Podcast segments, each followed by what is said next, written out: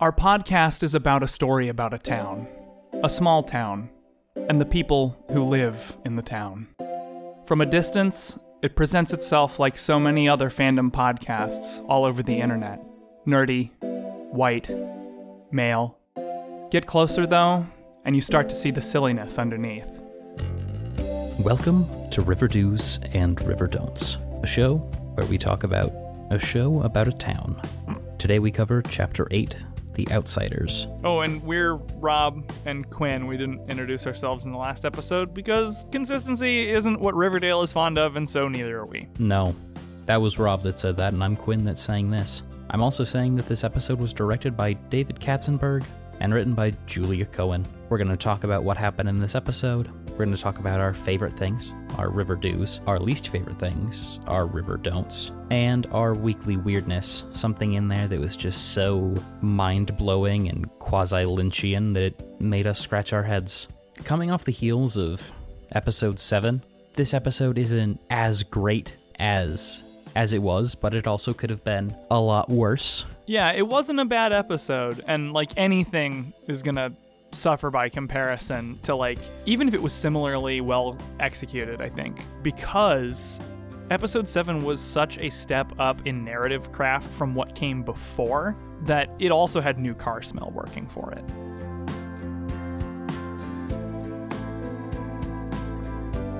So, tensions have been growing between the Blossoms and the Coopers, particularly surrounding Polly. Essentially, the Coopers would like their daughter back, but not Polly's child. And the Blossoms would like Polly's child, but not Polly. And Veronica suggests as a way to heal these rifts or this tension that's emerging what any reasonable person would suggest in the situation, and that's a baby shower. Just invite all them Hatfields and McCoys to the hoedown. It'll be great. I'm sure that It'll everything will be fine. So good. And she's at that time in her pregnancy where you normally have a baby shower and everything. Yeah, It just yeah, I- so perfect. I this is like Tim Minchin's peace anthem for Palestine, except it's not a satire. Like she actually thinks that this is going to work.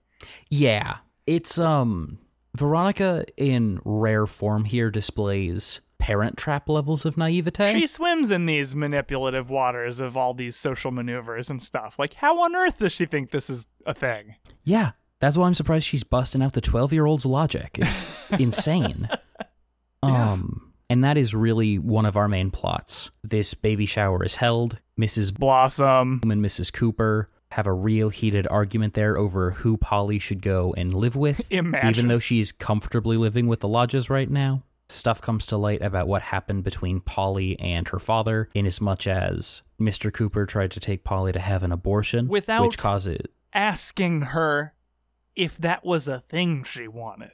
right. He just scheduled her a quote unquote doctor's appointment and then dropped her off at the clinic because you know that's cool. And he does get reasonable retribution for this, so I will give props where it's due to Alice, who has been kind of a trash monster. Yeah, we'll we'll talk about Alice a lot this week.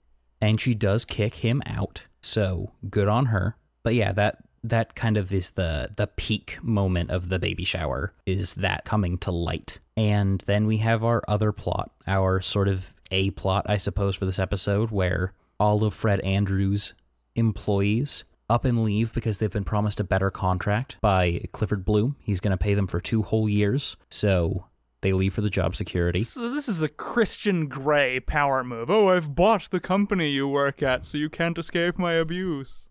Yeah, basically.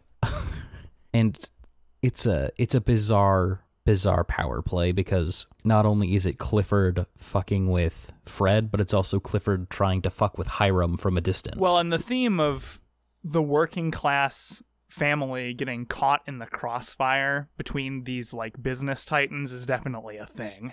oh yeah. Oh yeah, that's definitely a theme here. But his workers leave. Archie rounds up a band of hot teen boys to come work for him instead. he's got himself, he's got Jughead, who's wearing a jacket, a tank top, and then a flannel wrapped around his waist. That felt like an odd clothing choice to me. But he also Jughead brings has this 90s thing that sometimes happens and other characters don't and so it's weird. Yeah, I mean, he's grunge as hell sometimes. Moose and Kevin are also there. And After their first day of hard work, Moose forgets his phone, goes back out to the truck, finds some hooded thugs beating up some of the electrical equipment. He tells them to stop, so they start beating Moose, which basically puts an end to this whole the children are going to be working for Fred thing and sends the group on a search to find out who did this with a pretty big thread here being the assumption that it probably was the Southside Serpents. Who hang So- out at a bar, which is named for a lesser Bram Stoker story. It was White what? White Worm, or rather, Yes, White Worm. like similar, of course, to Lair of the White Worm, which was Stoker sort of trying to do vampire stuff that wasn't Dracula for the most part.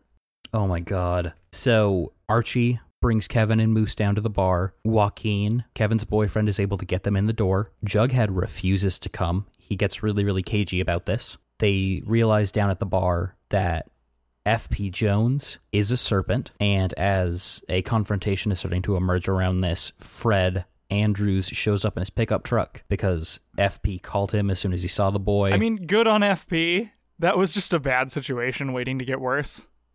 Yeah, it was. But the serpents definitely didn't do this. Fred comes clean about, you know, what all has happened. And in a surprise twist, we get the resolution of that plot with the serpents are now Fred's construction crew. Yeah. And with our final bizarre twist here at the end of the episode, we see that Polly chooses to go and live with the Blossoms at Thornhill and Ah, not that's the with her family. Yes, Thornhill. Thornhill. So, Yep, that Um, happened. Kind of work in two of the seasonal plots here in this episode. The A plot and the B plot are both kind of doing workhorse stuff for the overarching narrative structure. They need um to get in a little bit more into Polly and what's going on with Jason's baby and those families. And we learn toward the end of the episode that who was actually doing the thuggery and the beaten up of the the site were people that were hired by Hiram. So this sort of dueling of the titans over the drive-in movie theater lot is just escalating to new and bizarre heights. Mhm. So, that being said, let's talk about our river do's. Let's. I'm going to lead off with mine, which, you know, there's a lot that kind of happens with this character in this episode, despite the fact that he's not there all that much. But I did appreciate more Joaquin. I like that boy. I appreciate that boy, and I was just happy to have more of him. It's not a big plot concern, it's not a structural thing, it's not even a specific moment, but I was happy to have more Joaquin and see that that wasn't just a one-off thing that they threw in that drive-in episode. It was also interesting seeing that he's kind of a male femme fatale who is supposed to be getting close to Kevin and thus the sheriff yeah, I because actually of FP's like strange interest in the investigation. Yep, that was pretty good.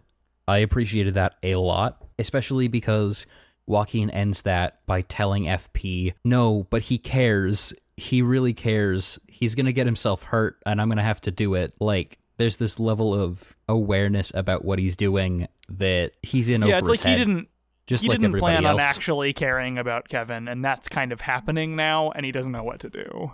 Exactly. So, go Joaquin. Yeah, agree. So my Riverdue for this week is another sort of structural concern, which is that this episode really deftly gets a lot of the kids directly involved in the soap operatic season long plots that the adults are involved in.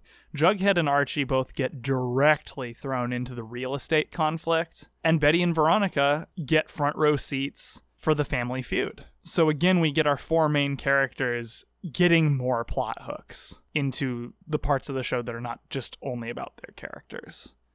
Right. Those fringes are starting to sort of grow into the main hooks of the characters, and thank God for that. Yeah, I liked the boys getting involved in this whole debacle with the drive-in lot and the stakes of that becoming more universal for the show. It's not just happening in the side anymore. Like it's this is a thing that affects most of our main characters now. Um, similarly with the Cooper Blossom feud. So I, I liked that this episode again, um, sort of streamlined, maybe isn't the right word, but interrelated the world building of the show to Certainly. synergize sort of the impact of all the stuff that happens. Absolutely. Maybe it's not as much of a leap forward as last week, but you know, it's building off of what episode 7 did and I like that they're keeping going with that. Absolutely. There there was still definitely some sprawling that wound up happening. You know, things are getting more and more complicated and all over the place, but at least there's more hooks into the characters that we're supposed to care about and their relation to that. So last week I had trouble finding a river don't because I really liked pretty much everything in the episode and like even the stuff that made me mad was good for the story. This week I did not have any problems finding a standout sore thumb so much worse and both both so much worse than the rest of the episode and fucking worthless for the story moment which is oh boy I'm just going to be real here. I have gotten up off of my couch and screamed at my television exactly once during Riverdale, and it was this episode. Um, at the baby shower, Grandma you're. Blossom Yep. gets all weird and mystical Uh-huh. again, and Cheryl helpfully informs, I guess, the audience under her breath, she has dementia and J- blood. Fuck off. Okay. First off, ableism and kind of ageism, right? Because we associate dementia with older Dementia folks with who, age, who yeah. tend to suffer it much more commonly. is a racial slur. Yeah, no, that's not a cool thing to say. That is a derogatory term for a group of people who still today struggle to secure basic human rights for themselves and who died by the tens of thousands in Hitler's camps. Um, this is a thing.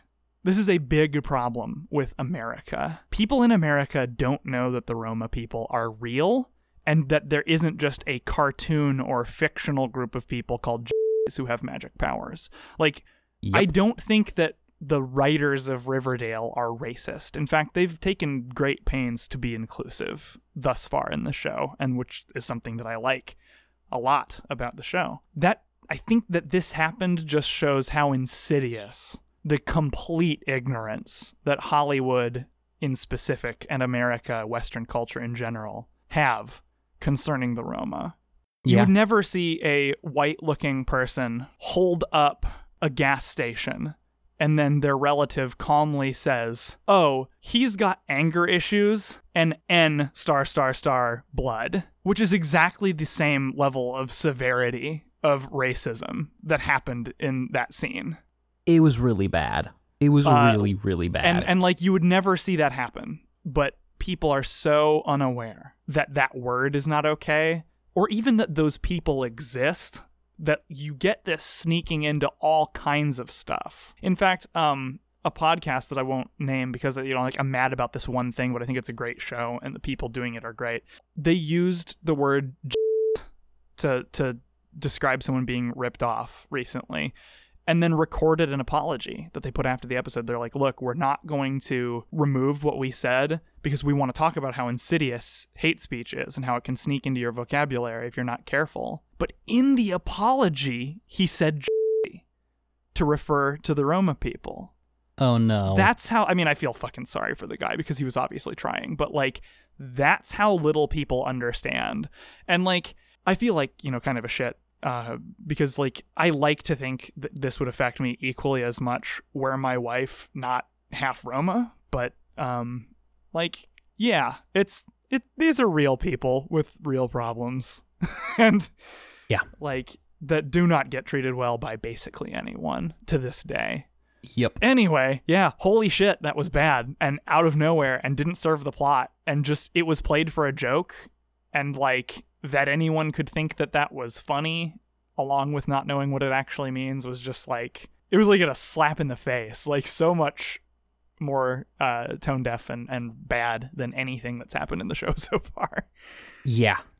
Yeah, that was painful. That was legitimately painful. And my river don't, barring, you know, duplicating yours, right. was just I feel like Hal's character took a weird beating in this episode. Hal Cooper And maybe that's because they play off like half of the men in the show is just being like, oh, what a goob. Like, and obviously Hal has big problems with the blossoms, but apparently his first reaction to pregnancy is scheduling surprise abortion appointments because he also did that to Alice. Yep. And like, so kind of fuck him. Like, fuck that guy. Yeah, indeed. Um, and just in line with that, the Polly plot is just getting so convoluted and twisted up that I'm starting to have doubts about their ability to pull off the narrative magic required to seamlessly untie this thing. yeah, we're looking at more of an Alexander Gordian solution in the future, would be my guess. But Yeah. So, particularly Hal just suddenly being a massive piece of shit. Like, there's been elements that lead us to believe that he might be insensitive or out of touch or really too tied up in this whole blood feud thing. But Jesus fucking Christ, man. And let me, I'm very pro choice. But what he was doing was not a an issue of choice. He was essentially trying to coerce these women into getting abortions. Yeah, and I mean, what the fuck? this is a good object lesson, if a really gross thing to have happened in a TV show, of how pro choice isn't the same as pro abortion. Because even pro choice folks, such as you and me, are rightly disgusted by this behavior. it's deplorable. Although I will say that your River Don't is slightly akin to my River Don't of last week, where it does increase the conflict. There are parts of the plot that it serves, even if it makes your guts churn. It's not just yeah, nonsense that doesn't help or like actively harms the story, at least not to the same degree. it is purposeful escalation, certainly. But still, ew. yeah, really. And now it's time for our weekly weirdness. This episode had some crazy stuff going on. There was definitely some banana pants stuff. yes. like a couple things just for runners up. Of all people, when you put together your construction crew, why did you grab Kevin and Moose? Like, that felt like a couple weird choices for that crew with the pool that Archie had access to. Um, yeah, I feel like rather than other football dudes, well, I mean, Moose is on the team, but like other football dudes or other people, it's almost like they were just like, well, here are characters that the fans like and haven't had much to do lately. Absolutely. I, I can get that for sure. I feel like that's probably in the end what motivated that, but it was it was odd. Probably. I mean, I would want Moose. I would want Moose on my construction crew, to be fair. But He's pretty solidly built, yeah. in case, and And- apparently, according to the canon of the show, if we need anyone to lift an I beam with their dick, apparently he's the choice. just in case, you know, it's a common construction thing. But uh, my runner up here is Veronica suggesting that the best way to fix these problems is to hold a fucking baby shower. Yeah. it makes good. no sense. It makes no sense. It's this bizarre fantasy child logic that really belies Veronica's characterization to this point. Again, a female character being sort of character breaky to motivate the plot, which is something that happens a couple times in this episode. Happened with Betty earlier in the season. And it's something that don't know if it's conscious, but it is a slightly troubling trend in the writing of this show. Agreed.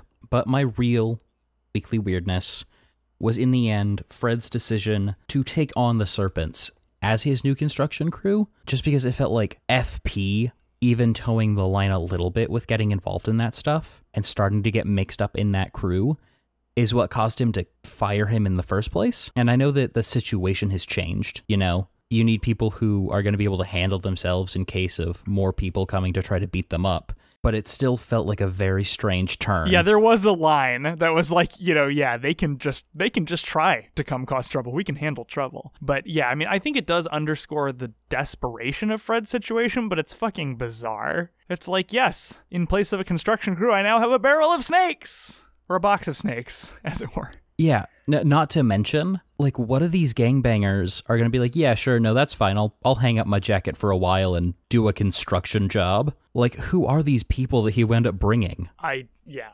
The the weekend warriors of the Southside Serpents? An interesting question to be sure. And I feel like it's so ancillary to the plot we're probably never going to see what their motivation to be that loyal to FP is. Oh no. You know, like, uh, or maybe maybe times are tough in the drug trade because Jason had a zillion pounds of drugs. And, but if FP was the one who burned the truck, like, really, do you think he didn't take the drug? I don't know. We're never gonna make sense of this. I don't think. no, no. Which is why it's weekly weirdness. So my weekly weirdness, you got you got my runner up, which is the like how did he convince these gangsters to come be construction workers? I actually sort of get it with FP because like as much as Fred has fucked him over in the past, like he's giving him an extra chance now and has continued to extend that hand to him through all the vulnerability and volatility he showed in the previous episode and has done right by Jughead as well. Yeah. So I totally get that. But which of his gang members were like, oh, yeah, some legitimate construction work on the weekend would be great? I heard from my kid that Archie got real hot doing it, so I want to get in shape too. Like, I don't know. I need to bang myself Um, a. I need to bag myself a predatory teacher of my own. Gross. I'm so glad that's not in this anymore. I'm so glad she's gone. uh, like again, such subject matter can be handled well. This show just didn't quite like they they wanted to. The the the heart was in the right place, but they didn't quite get there. So my weekly weirdness for this one is another instance of a female character getting just noodled about to suit the plot, which is Alice just I'm a good mom now after the fight at the baby shower. Like Yeah. Okay, so Mädchen Amick's acting totally sells it. I, you know, I'm on the record that I love her, and it worked for me in the moment. The scene was a good scene, but where on earth is this motivated from? Like, nothing about the situation has changed at all, as far as I know. She is suddenly like, okay, we have a blood feud going, and I went nearly insane being so disgusted that you were carrying a blossom baby, and I tried to force adoption on you. Uh, which is makes another thing like with the trying to force abortion thing. Like she gets so mad at her husband. It's like, well, you you were also trying to take that choice away from her, but whatever. Yeah. But this sudden, like, I'm going to be supportive and I want you back in my life and I'm going to support your choices and blah, blah, blah. It was a powerful scene that made no sense. Like, I don't get where it came from. It was very weird. Yeah. I like where it takes us with the conflict between Betty and Polly's parents, Mm-hmm. but it feels like they just wanted to do that. And they were like, "Well, here we write the scene where it where Alice changes from the character who does this thing into the character who can do this new thing we want her to do." Right. They needed to get the pieces in place and just kind of did what had to be done without concern for consistency. Yeah, so that's my that's my weekly weirdness. It was just I mean, like again, the scene wasn't bad, but it's like from another show Yeah. Absolutely. where different things happened. Absolutely. With that, I think that pretty much wraps up The Outsiders. Aye. Thank you so much for listening. All one and a half of you who are left. Mhm. And I am concerned for the health of the half. Um, I imagine they're being slowly pulled into some kind of gelatinous cube as they listen. And I mean, really, that you would choose to spend your final hours listening to us jaw about Riverdale way late to the party is touching. It is. It Uh, really so is. I, I, I appreciate that. And I think that fire works on them from my memories of uh, Hopefully. Dungeons and Dragons. Hopefully. You might give that a shot. Yeah. Alrighty. Okay. That was really, really dumb. I, no, it's all good. But now it's time to talk about the most fucking banana pants episode yet. yes, let me quickly use the restroom before we dive Okay, yeah, into me too. This Just- what the fuck? I didn't dislike it, but I But was like, am I high? I know. Okay, yeah. Quick break.